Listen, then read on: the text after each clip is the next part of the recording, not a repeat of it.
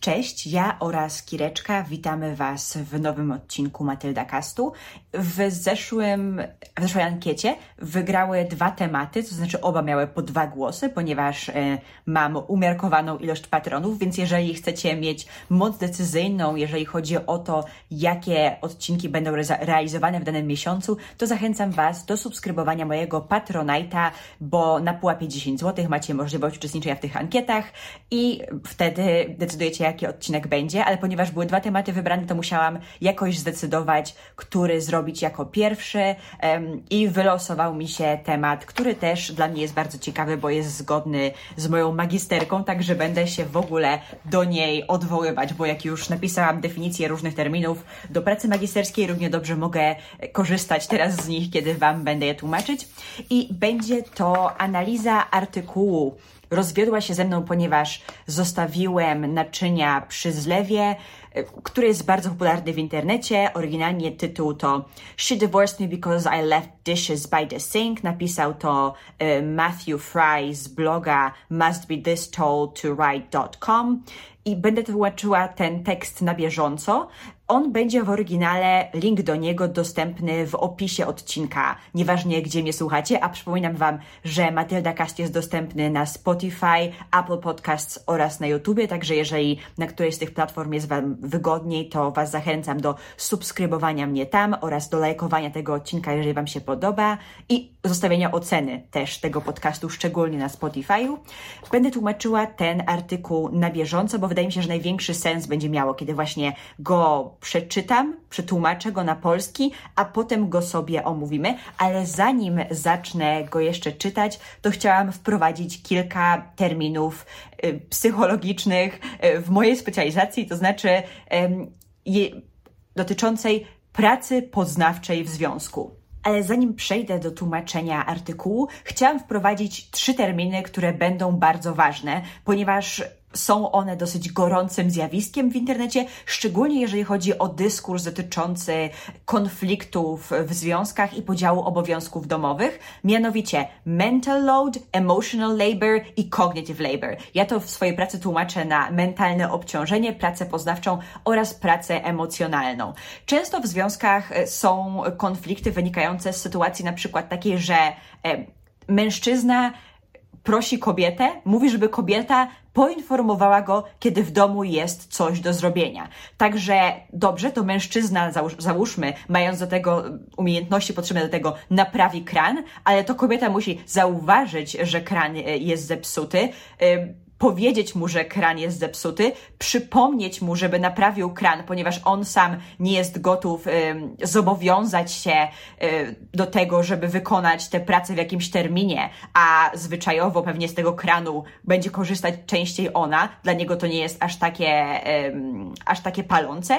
Y, I pod koniec y, zweryfikować, czy ta praca była dokonana. Więc na pewno osoby, które są w związkach, mogą już czuć, jak to, że ta kobieta musi przypominać te, temu mężczyźnie, mężczyźnie o pracy y, może powodować u niego irytację i on czuje tutaj, że jest po prostu upupiany i że jest traktowany niepoważnie. W momencie, kiedy on nie zauważa, że dobrze, on ma wykonać całą fizyczną pracę, natomiast to kobiecie ta, to jego zadanie do wykonania zalega po prostu w pamięci. To ją ono męczy, ona musi pamiętać i doprowadzić do tego, żeby ta praca była wykonana, ponieważ on w danym, ponieważ on nie demonstruje swoim zachowaniem, że można mu tę pracę po prostu powierzyć, albo że w ogóle sam ją zauważy i wykona.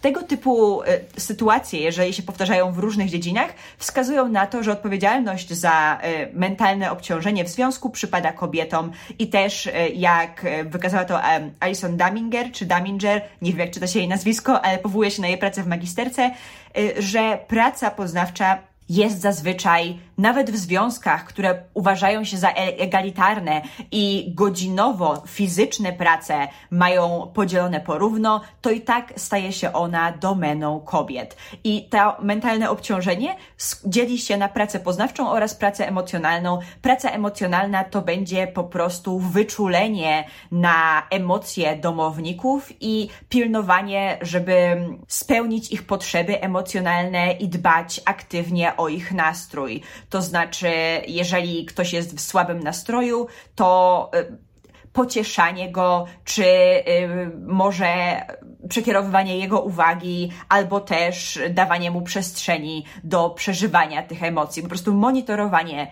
tych emocji. Ja się będę skupiać na pracy poznawczej. I teraz wy, przesłuchawszy ten podcast, będziecie bardziej wyedukowani niż przeciętny internauta, ponieważ bardzo często w internecie osoby, które nie są ze środowiska psychologicznego, będą mieszać e, terminy mental load i um, cognitive labor, będą mówić mental labor, mental load. My wprowadzimy tutaj właśnie to rozróżnienie, a praca poznawcza w związku jest to zakres prac, tak jak mówiłam, niewidzialnych, bezgranicznych i trwałych, które towarzyszą pracom fizycznym.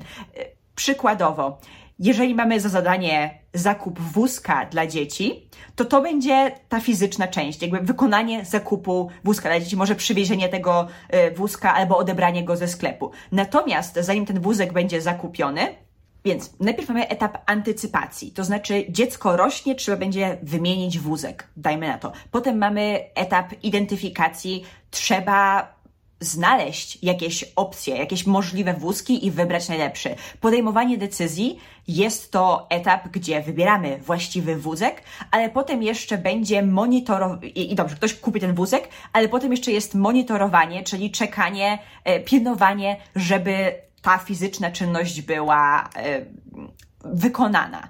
Często jest tak, że w parach, które się uda, określają jako egalitarne, z równym podziałem obowiązków domowych, rzeczywiście etap podejmowania decyzji jest etapem, na którym e, uczestniczą oni oboje w tym samym, e, w tym samym stopniu. Natomiast e, zauważyła potrzebę, przygotowała tabelkę z wózkami, wysłała linki babeczka i potem to ona jeszcze będzie pilnowała albo siebie, albo partnera, kto z nich, żeby doprowadzić do zakupu tego wózka. I teraz, jak znacie te trzy tematy i zdajecie sobie sprawę z tej sfery, jaką jest praca poznawcza w związku, możemy się zabrać do czytania artykułu, więc zapraszam Was. Rozwiodła się ze mną, ponieważ zostawiłem, zostawiałem naczynia przy zlewie. To nie było dla mnie ważne, kiedy byłem żonaty, ale było to ważne dla niej. Napisane przez e, Matthew Frey, opublikowane 25 stycznia 2016 roku. To wydaje się nierozsądne, kiedy umiemy to w ten sposób. Moja żona rozwiodła się ze mną, ponieważ czasami zostawiam naczynia przy zlewie. Sprawia to, że ona wygląda śmiesznie, a ja wyglądam jak ofiara niesprawiedliwych oczekiwań. Lubimy wskazywać palcami na rzeczy, które mogą wyjaśnić, dlaczego coś poszło źle. Tak jak kiedy Biff Tannen rozbił samochód George'a McFly'a i rozlał piwo na jego ubrania, ale było to wszystko winą George'a, ponieważ ten nie powiedział Biffowi, że samochód ma ślepy punkt ta zła rzecz przytrafiła mi się z powodu tego, tamtego albo innej rzeczy, nie z powodu czegoś, co ja zrobiłem. Czasami zostawiam użyte szklanki koło zlewu kuchennego tylko kilka centymetrów od zmywarki. To nie jest dla mnie nic ważnego teraz. Nie było to dla mnie nic ważnego wtedy, kiedy byłem żonaty, ale to było ważne dla niej. Za każdym razem, kiedy wchodziła do kuchni i znajdowała szklankę do picia koło zlewu, powoli przybliżała się do wyprowadzki oraz końca naszego małżeństwa. Ja tylko wtedy tego nie wiedziałem. Ale nawet gdybym to wiedział, obawiam się, że nie pracowałbym nad zmianą swojego zachowania tak bardzo, jakbym uparcie chciał sprawić, żeby to ona widziała rzeczy z mojej perspektywy. Idiom obciąć swój nos, żeby zepsuć swoją twarz, był stworzony właśnie na takie okazje. Tutaj zrobię mini pauzę, żeby wyjaśnić idiom, bo jest jednym z ciekawszych dla mnie w języku angielskim. To cut off your nose to spite your face, to cut off one's nose to spite your face oznacza autodestrukcyjną, nadmierną reakcję na coś. E, dosłownie właśnie obciąć swój nos, żeby zepsuć swoją twarz. Przykładowo możemy użyć tego idiomu w sytuacji takiej dramatycznej. Dajmy na to, że żona ciebie zdradziła, więc ty w zemście zniszczysz wszystkie sprzęty elektroniczne w domu, ale to są też twoje sprzęty i ty też tracisz te pieniądze i to jest w ogóle e, taki agresywny i przemocowy przykład. A nie przemocowy przykład to kiedy jest, dajmy na to, jakaś wielka impreza, na którą chcecie iść, ale jest tam jedna osoba, której nie lubicie, więc decydujecie się nie iść na tę imprezę, e, mimo że prawdopodobnie w ogóle nie zobaczycie tej osoby, tylko dlatego, że chcecie sobie oszczędzić jej widoku. Można to kombinować, mam nadzieję, że rozumiecie mniej więcej kontekst. Wracając do artykułu. Mężczyźni to nie dzieci, chociaż czasami zachowujemy się jak oni. Szacunek innych jest ważny dla mężczyzn. Szacunek ze strony własnej żony jest niezbędny do życia które ma cel oraz znaczenie. Może myślałem, że moja żona powinna mnie szanować tylko dlatego, że wymieniłem z nią przysięgę w trakcie ślubu, to nie byłby pierwszy raz, kiedy zachowywałem się tak, jakbym rościł sobie do czegoś prawo. Jedna rzecz, którą wiem na pewno, to to, że nigdy nie połączyłem wkładania naczynia do zmywarki z zasługiwaniem na szacunek mojej żony. Pamiętam, że moja żona często mówiła mi, jak męczące jest to, że musi mi ciągle przypominać oraz mówić, co mam robić. I to dlatego jedną z najseksowniejszych rzeczy, jaką mężczyzna może powiedzieć swojej partnerce, jest: Ja się tym zajmę. I potem zajęcie się tym, co wymaga zajęcia. Zawsze myślałem, jeżeli tylko powiesz mi, co chcesz, żebym zrobił, ja bardzo chętnie to zrobię. Ale ona nie chciała być moją matką, chciała być moją partnerką i chciała mi, żebym aplikował swoją całą inteligencję oraz zdolności nauki do logistyki, zajmowania się naszymi życiami oraz naszym domem. Chciała, żebym sam wykombinował co ma być zrobione i sam wymyślił moją własną metodę zarządzania zadaniami. Chciałbym pamiętać, dlaczego wtedy wydawało mi się to takie nierozsądne. Mężczyźni są w stanie robić rzeczy. Mężczyźni wynaleźli ciężkie maszyny, które mogą niezawodnie i bezpiecznie latać. Mężczyźni projektują i budują wieżowce, a także zabierają serca i inne organy od osób zmarłych, tak żeby zastąpić nimi zawodzące organy w ludziach żywych. I ci ludzie potem żyją dalej, co jest niesamowite. Mężczyźni są totalnie dobrzy w różnych rzeczach. Mężczyźni są kompletnie zdolni do robienia wielu rzeczy, na które narzekają nasze żony. W czym nie jesteśmy dobrzy, to w byciu telepatami albo w adekwatnym przewidywaniu, jak nasze żony mogą się poczuć z jakiegokolwiek powodu, ponieważ męskie i kobiece odpowiedzi emocjonalne mogą się dosyć drastycznie różnić. Hej Matt, dlaczego zostawiasz szklankę koło zlewu zamiast wstawić ją do zmywarki? Z kilku powodów. Po pierwsze, może chcę skorzystać z niej jeszcze raz. Po drugie, nie obchodzi mnie, czy szklanka siedzi obok zlewu, chyba że przychodzą do nas goście. Po trzecie, nigdy nie będzie mnie obchodzić szklanka siedząca obok zlewu. Nigdy. Jest to niemożliwe. To jest tak, jakbym ktoś mnie poprosił, żebym zainteresował się robieniem na drutach, albo żebym szczerze cieszył się z prac ogrodowych. Nie chcę, nie chcę, przepraszam, szydełkować rzeczy. I ciężko mi jest wyobrazić sobie scenariusz, w którym robienie jakichś robót ogrodowych jest bardziej, jest ciekawsze od tysiąca innych mniej beznadziejnych rzeczy, które mogłyby zostać zrobione. Jest tylko jeden powód, dla którego przestanę zostawiać szklankę koło zlewu. Lekcja, którą zdobyłem dużo za późno, ponieważ kocham i szanuję moją partnerkę, a dla niej jest to bardzo ważne. Rozumiem teraz, że kiedy zostawiam szklankę tam, to jej sprawia przykrość. To naprawdę dosłownie sprawia jej ból, ponieważ ona to odbiera jako komunikat: hej, nie szanuję ciebie oraz Twoich myśli i opinii. Te cztery sekundy, które oszczędzam, nie wkładając szklanki do zmywarki, są dla mnie ważniejsze niż ty. I nagle nie chodzi o coś tak prostego i bez znaczenia jak brudne naczynie. Teraz jest to pełne znaczenia akt miłości i poświęcenia. I tak naprawdę 4 sekundy to nie wydaje się czymś zbyt dużym do zrobienia dla osoby, która codziennie poświęca coś dla mnie. Nie muszę rozumieć, dlaczego tak bardzo obchodzi ją ta durna szklanka. Muszę tylko rozumieć i szanować, że tak jest. I wtedy troszczę się o nią, więc wkładam szklankę do zmywarki. Troszczę się o nią, więc nie kładę swojego brudnego prania na podłogę. Troszczę się o nią, więc nie wejdę z brudnymi buciorami na podłogę, nad czyszczeniem której tak bardzo się napracowała.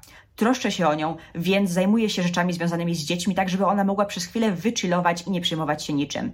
Troszczę się o nią, to znaczy, hej kochanie, czy jest coś, co mogę dla ciebie zrobić, albo może kupić po drodze do domu, co sprawi, że twój dzień będzie nieco lepszy?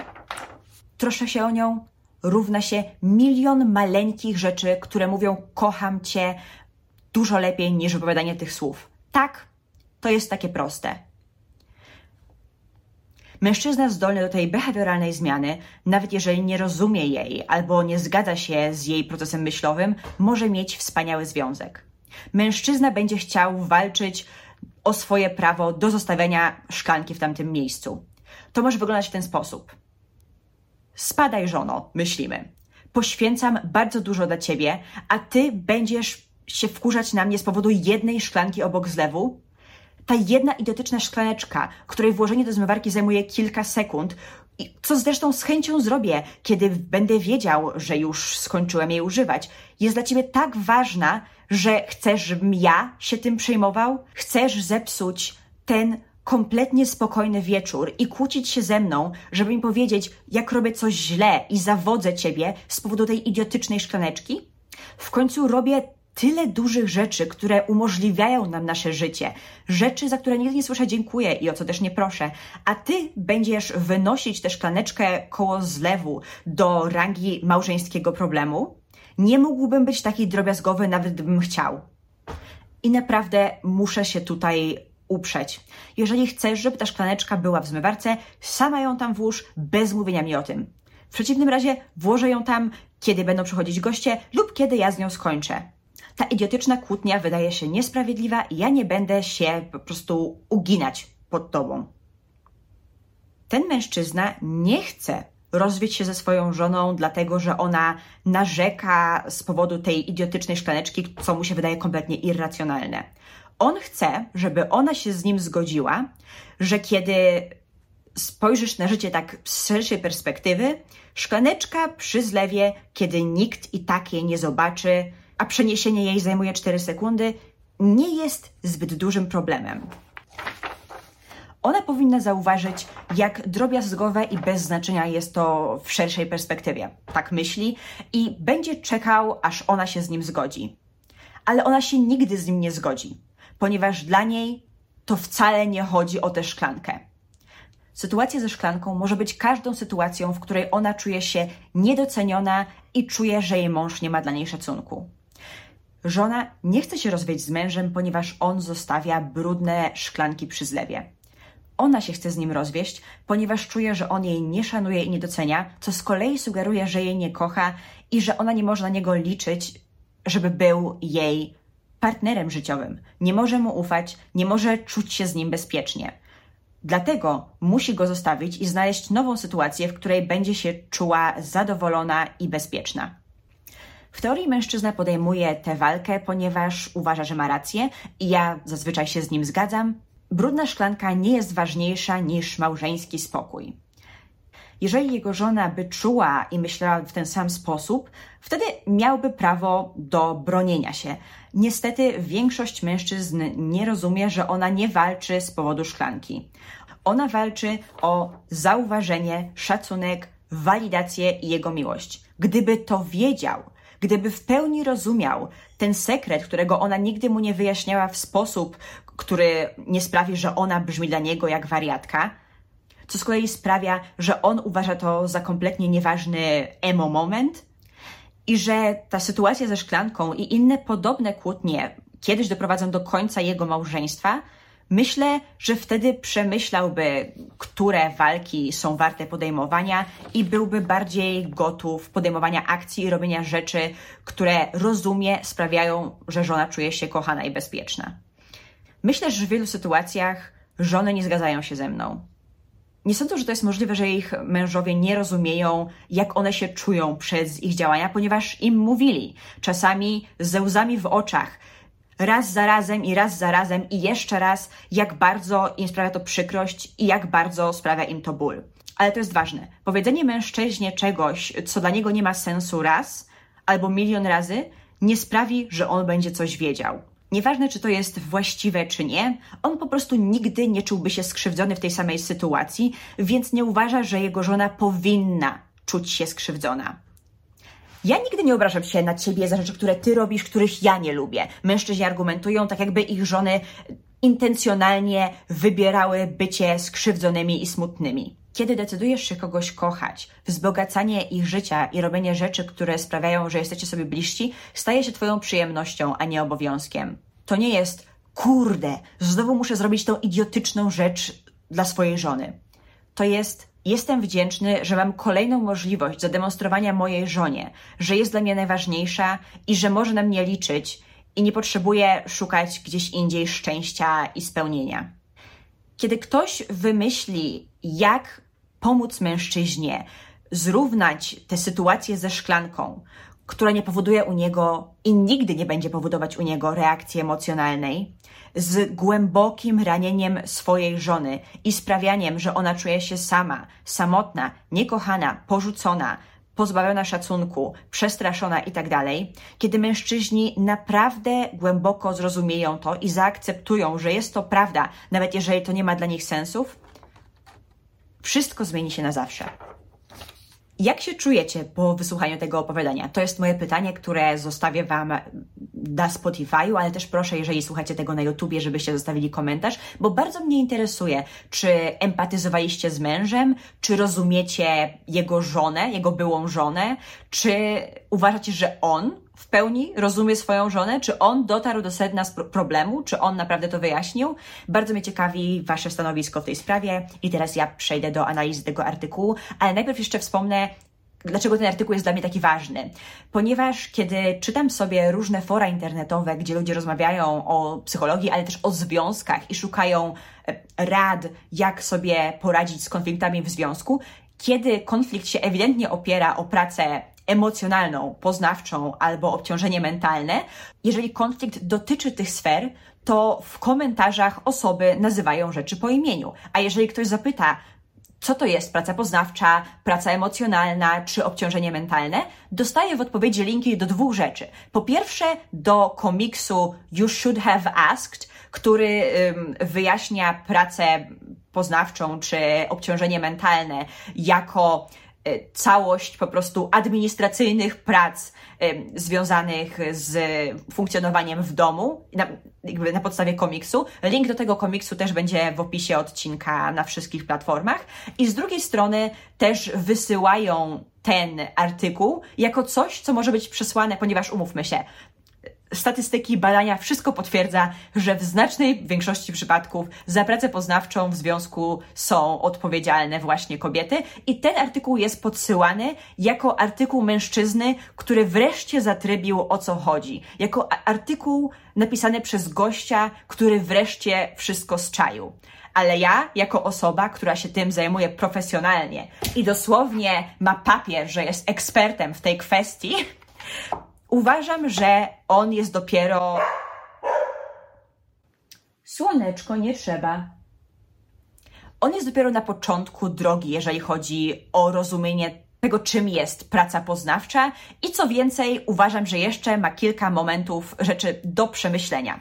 I dlatego chciałam wrócić do kilku miejsc w tym artykule. Nie wiem, czy też zwróciliście uwagę na ten moment, kiedy on mówi, że y, dlaczego zostawia szklankę przy zlewie? Po pierwsze, ponieważ chce z, niej, z niej skorzystać jeszcze raz. Mnie to się wydaje kompletnie racjonalne, ale to jest jedyny racjonalny argument, ponieważ drugi jego argument mówi: Nie obchodzi mnie, że ta szklanka jest przy zlewie, chyba że przychodzą goście. I nad tym bym tutaj się pochyliła. Dlaczego, kiedy goście przychodzą, ta szklanka musi być schowana?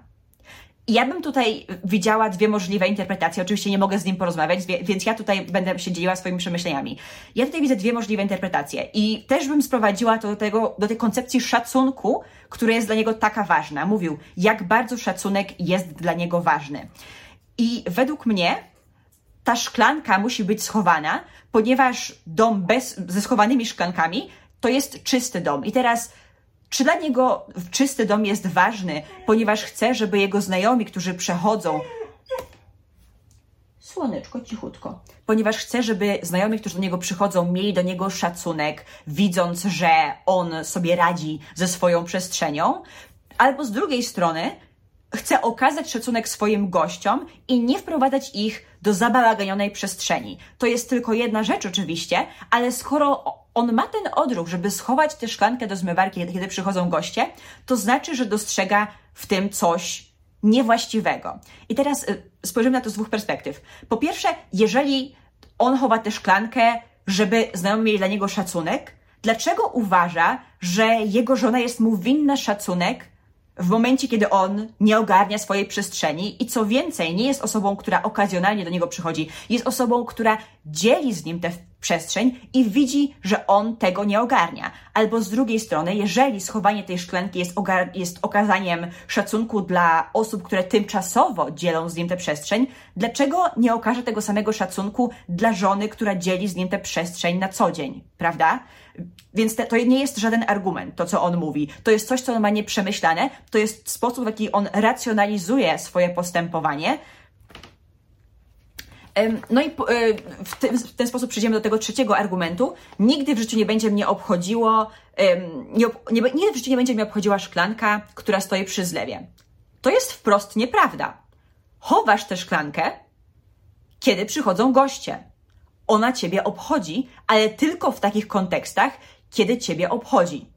I jeszcze nie widzisz, w jakiej sytuacji, jakby, gdzie jest twoja żona w tej sytuacji. Nie uważasz żony za osobę, która była, powinna być brana w ogóle pod uwagę w kontekście tej szklanki. Żona powinna być, czy w ogóle żonie się nie należą takie standardy czystości, jakie się należą gościom. I też w tym tekście widać, że to żona jest osobą, która raczej dba o czystość w tym domu i spytałabym się, czy żona pozwala ci żyć w brudnym domu, jeżeli nie przychodzą goście? Jestem przekonana, że chce, żeby dom był świeżo wypucowany, jak goście przyjdą, ale czy ona pozwala na to, żeby podłoga była brudna? Z tego co słyszę, to w ogóle ty brudzisz tę podłogę i musiałeś, ponieważ y, ta sytuacja, gdzie troszczę się o nią, więc nie chodzę z brudnymi buciorami, była jedną z sytuacji wymienianych jako sytuację, gdzie on um, okazuje troskę o żonę i w sumie nie wiem, czy on je robił, czy nie, ale no ewidentnie jest świadomy tej sytuacji, czy ona przynajmniej raz się zadziała, żeby sobie to uświadomił. Czy skoro żona dba o czystość w tym domu, dlaczego jej wprost dokładasz roboty, nawet jeśli to jest tylko jedna rzecz. Też od, się odwołam do jednej sytuacji, która kiedyś była w moim, um, pojawiła się pod moim TikTokiem, y, gdzie ktoś, ktoś powiedział, że ja chowam pusty karton po mleku do lodówki i dalej mam żonę. Ja myślę, no to jest niby tylko pusty karton po mleku, ale jak ty się możesz nie wstydzić powiedzieć coś takiego na głos? Bo to, co ja słyszę, to jestem tak leniwy, że nie chcę zgnieść kartonu i włożyć nakrętkę do nakrętek, pewnie kartonu do, e, do plastiku, że wolę dołożyć mojej żonie pracy, że kiedy ona będzie chciała e, sobie otworzyć nowy karton mleka, to nie tylko będzie, e, zobaczy, że w lodówce nie ma nowego mleka i trzeba je nowe otworzyć, ale też podniesie karton śmieć, który ja tam włożyłem, bo nie chciało mi się obrócić i przejść dwóch metrów do kosza na śmieci, wolałem, żeby ona się poczuła trochę słabo, ponieważ mi się nie chciało przejść tych dwóch metrów. Jak to nie jest wprost powiedzenie twojej żonie, mam cię gdzieś? Jak możesz się chcieć przyznać do tego? Znaczy, rozumiem jak. Dlatego, że nie masz za bardzo dla niej empatii, Dlaczego nie, że nie widzisz, może nie widzisz po prostu, yy, może w tej kwestii akurat nie myślisz o swojej żonie jako o człowieku i w ogóle nie myślisz o tym, że wprost ranisz jakąś osobę. Myślisz, że po prostu zdejmujesz z siebie 4 sekundy wyrzucania kartonu. Nie myślisz o tym, że ty wprost to robisz komuś. To ten ktoś zawsze sprząta po tobie. I nie myślisz w ogóle o tym, jak on się może, ona, jak twoja żona się może w tej sytuacji czuć. I dalej, e, kiedy wracamy do tej sytuacji, e, do tego trzeciego argumentu, gdzie on mówi, że nigdy nie będzie go obchodzić szklanka przy zlewie, dobra, to nie jest prawda, ale też mówi, że nigdy w życiu nie będzie mnie interesowało, tu on mówi e, szydełkowanie, ani nigdy nie będę emocjonalnie zaangażowany w prace ogrodowe. To nie są dwie takie same rzeczy. Szydełkowanie to jest hobby, prace ogrodowe to są prace ogrodowe. Czy myślisz, że twoja żona naprawdę jest szczerze zaangażowana w emocjonalnie zaangażowana w porządek w inny sposób niż wtedy, kiedy wprost psujesz ten porządek, który ona chce zaprowadzić? Myślisz, że ona po prostu uwie, że to jest jej hobby? Że sprzątanie to jest jej hobby? To są dwie rzeczy, których, których nie wolno, których w sensie nie warto w ogóle porównywać według mnie. E, bo i on też mówi, że nigdy się nie spodziewa podziękowania za jakieś duże rzeczy. No dobrze, a czy jak twoja żona zajmuje się tymi dziećmi, to ty jej mówisz, ty jej mówisz dziękuję? Czy w waszym małżeństwie jest taki standard, że ty dziękujesz żonie za wszystko, a ona tobie za nic? Bo jeśli tak, no to jest prawdziwy problem do porozmawiania. Czy ty czujesz się niedoceniony? I w ogóle, i w ogóle, gdyby to przyszło, gdyby to przyszło jako argument na terapii, jest takie, ty nigdy mi nie, nie, nie dziękujesz za to, co ja robię, okej, okay, czy ty się czujesz niedoceniony w tym związku i powiedz, czy próbowałeś już to powiedzieć swojej żonie, czy to jest skrót, bo ja nie, nie mam jeszcze w ogóle żadnych um, kwalifikacji terapeutycznych. Jestem psycholożką, jeszcze nie jestem terapeutką, ale dalej by trzeba było popracować nad tym, czy, um, czy w takim razie to zostawianie szklanki przy zlewie, które wiesz, że sprawia twojej żonie cierpienie, jest takim pasywno, pasywno-agresywnym atakiem na nią, ponieważ nie chcesz się skonfrontować um, i powiedzieć, że nie czujesz się doceniany? Czy jesteś gotowy, czy jesteście gotowi jako para wprowadzić takie standardy, gdzie y, okazujecie sobie wdzięczność i dziękujecie sobie nawzajem y, za, za wszystkie takie rzeczy? Czy może po prostu y, tak naprawdę to nie o to chodzi? Trzeba byłoby, trzeba byłoby zbadać. I, ale jest z drugiej strony, jeżeli chodzi o szydełkowanie, to y, szydełkowanie jest tutaj ciekawym przykładem, bo jest to takie standardowo, typowo kobiece hobby i tutaj to jest bardziej, bardziej niż komentarz do tego opowiadania, y, taki bezpośredni, bardziej niż krytyka tego, y, przepraszam, tego artykułu, warto, warto w ogóle tak zauważyć, zadać sobie pytanie, czy Twoja żona interesuje się tym, czym się interesujesz? Czy Twoja żona zadaje pytania y, Tobie, czy Twoja drużyna wygrała da, da, dany mecz? Albo czy Twoja żona byłaby w stanie odpowiedzieć na jakieś tematy, na, te, na, jakieś pytania na temat Twojego hobby, które nie jest jej hobby, ponieważ ona dba o Ciebie i wie, że znajomość i możliwość prowadzenia rozmowy na tematy, które są dla Ciebie ważne, jest dla Ciebie ważna, więc jest wyedukowana? I czy to działa w dwie strony? Czy Ty jesteś w stanie porozmawiać o jej ulubionych książkach, o jej ulubionych romansach? Czy wiesz, jakie są jej top 5 ulubionych komedii romantycznych, albo jej top 5 pisarzy kryminałów? Czy wiesz, jak się nazywa jej ulubiony podcast kryminalny? Oczywiście może ona mieć męskie hobby. Jeżeli macie te same hobby, to nie ma tego problemu, ale yy, chciałam zauważyć, że to też jest często problem, gdzie kobieta czuje się, yy, może czuć się nieusłyszana, ponieważ energia, którą ona wkłada w słuchanie, w uczenie się na temat hobby i pasji jej męża, nie jest odwzajemniane i mąż uznaje to za standard albo za coś, co mu się przynależy, albo też szczerze wierzy, że jego żonę obchodzi motoryzacja, mimo że nigdy wcześniej nie mówiła, że ją to obchodzi i sama nigdy nie poświęca temu czasu w inny sposób, niż żeby z nim mieć ciekawą rozmowę. Tutaj jest po prostu taki powracający temat braku zrozumienia, że żona jest innym człowiekiem i zauważenia, że ona pewnie jednak odwzajemnia i ma dla ciebie takie standardy, których się spodziewa. To znaczy, że jest na pewno jakiś ekwiwalent tej szklanki, E, dajmy na to, nie wiem, czy e, twoja żona po prostu e, robi ci ta, twoje ulubione posiłki.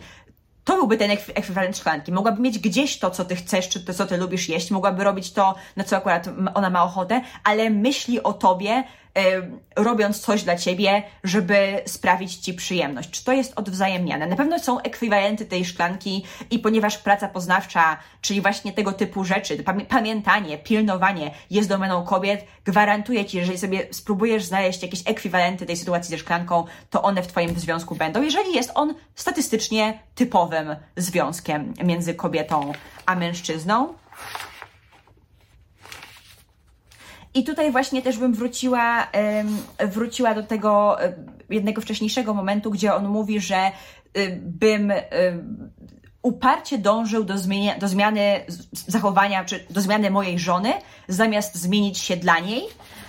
I nawet pod koniec dalej podkreśla, że zgadza się z tymi mężami, że ta sytuacja ze szklanką jest tak naprawdę głupia, ale zrobiłby dla żony. Może to jest głupie, zrobiłby to dla tej swojej żony, I to jest według mnie nieszczere, ponieważ właśnie ta sytuacja ze szklanką nie jest głupia, nie tylko dlatego, co już zrozumiał, że ona rani jego żonę, ale też dlatego, że jest hipokrytą, chcąc szacunku żony i wprost y, nie okazując jej tego szacunku, jeżeli chodzi o jej pracę, tak jak mówiłam o tych gościach. Dlaczego ta szklanka musi być schowana dla gości, a nie jest schowana dla żony? To coś cały czas nie trybi, cały czas coś tutaj nie styka, jeszcze dalej coś będzie przemyślane, ale jest tutaj dobry groundwork, także jego przyszła żona, myślę, będzie się miała lepiej niż jego, niż jego żona była.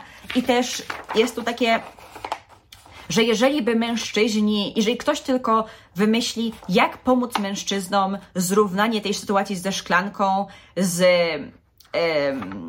głębokim ranieniem żony i sprawianiem, że ona się czuje smutna, niekochana i tak dalej. To jest takie bardzo e, wyolbrzymione, ale generalnie gość ma rację. Ta sytuacja ze szklanką to jest po prostu sytuacja, która sprawia, że żona się czuje jakby że nie ma mąż do niej szacunku i że nie obchodzi go, nie, nie obchodzą go jej uczucia. I to nie jest tak, że ona to czuje. Faktem jest, że on ma gdzieś jej uczucia, ponieważ wie, że to ją y, sprawia, że to jest dla niej przykre.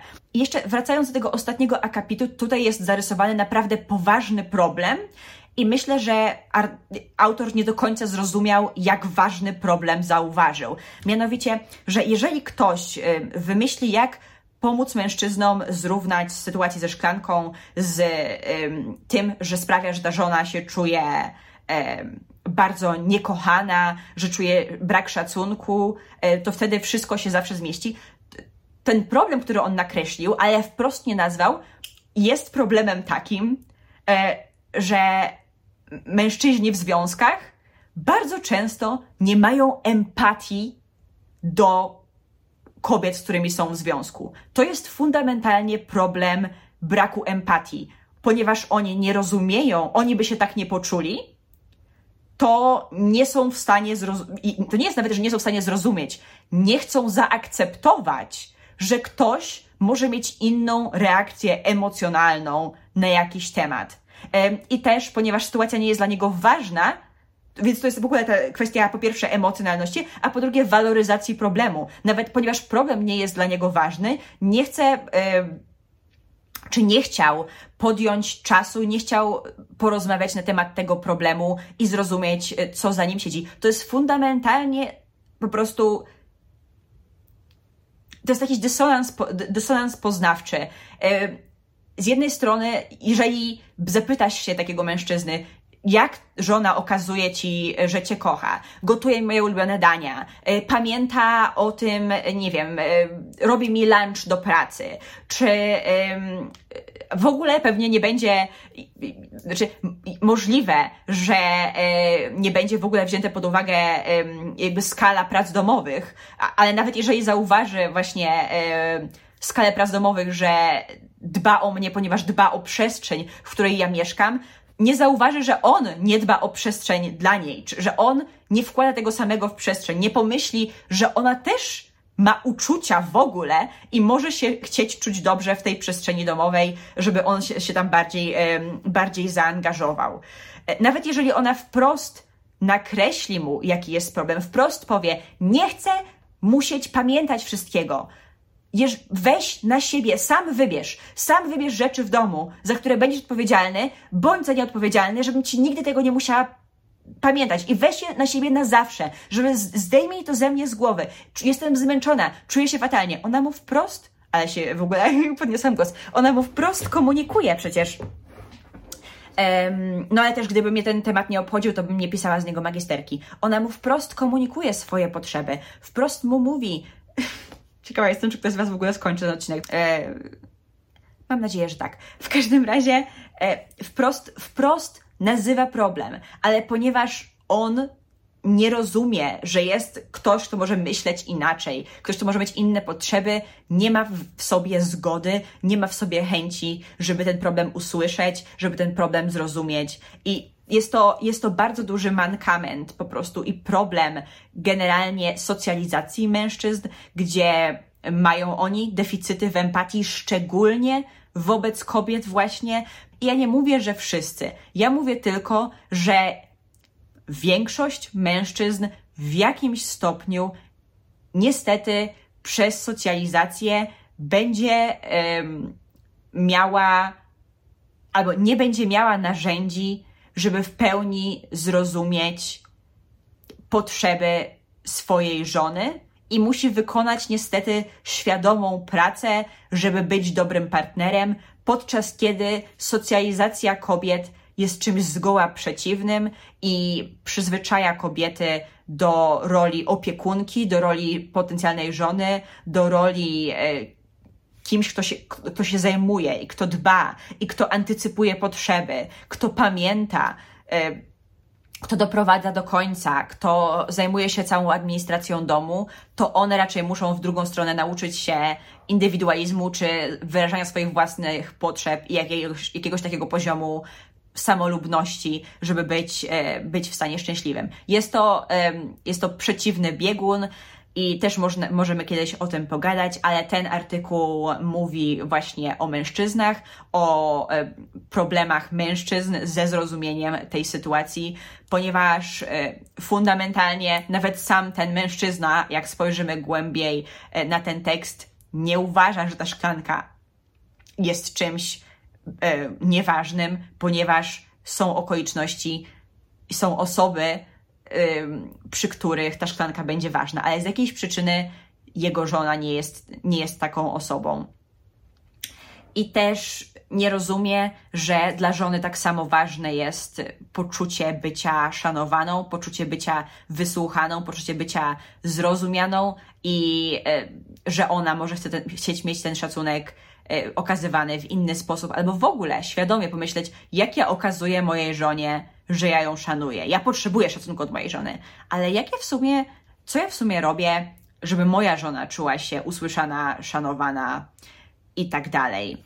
Jest to dla mnie bardzo, bardzo ciekawa kwestia. Uważam, że, że praca poznawcza czy obciążenie mentalne jest sferą wartą zbadania w różnych zakresach.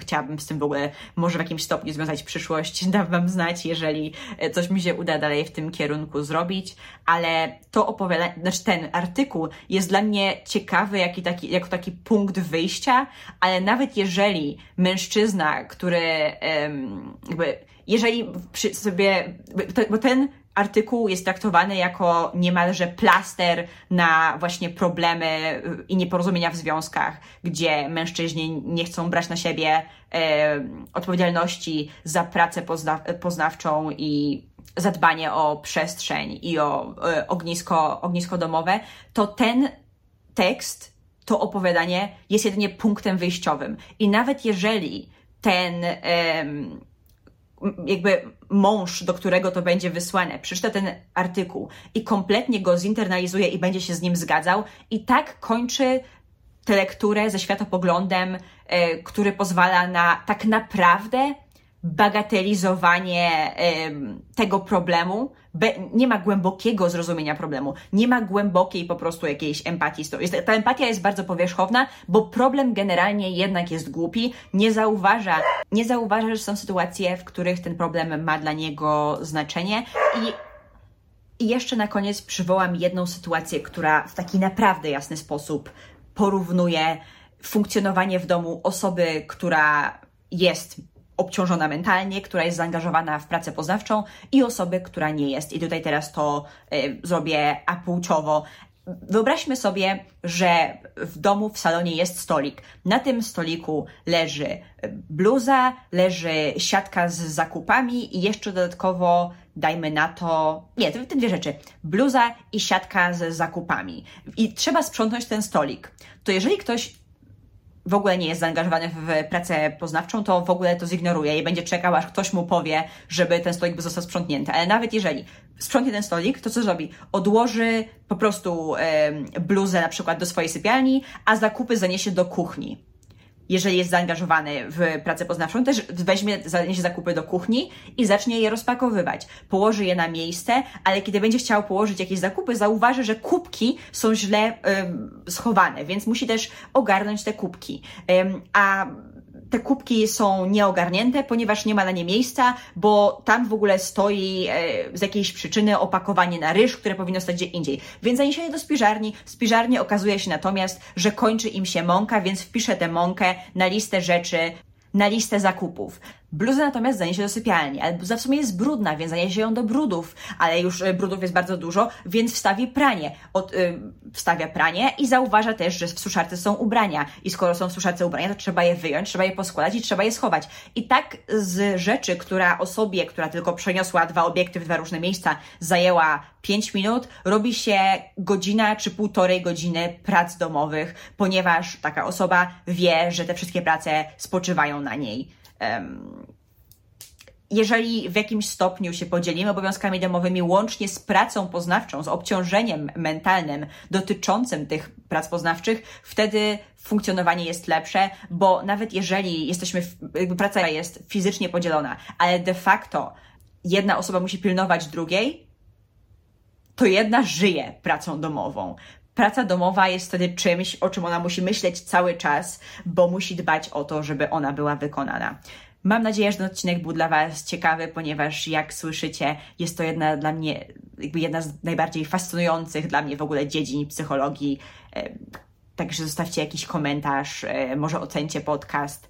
E, zachęcam do subskrybowania i do usłyszenia w następnym odcinku. Pa, pa!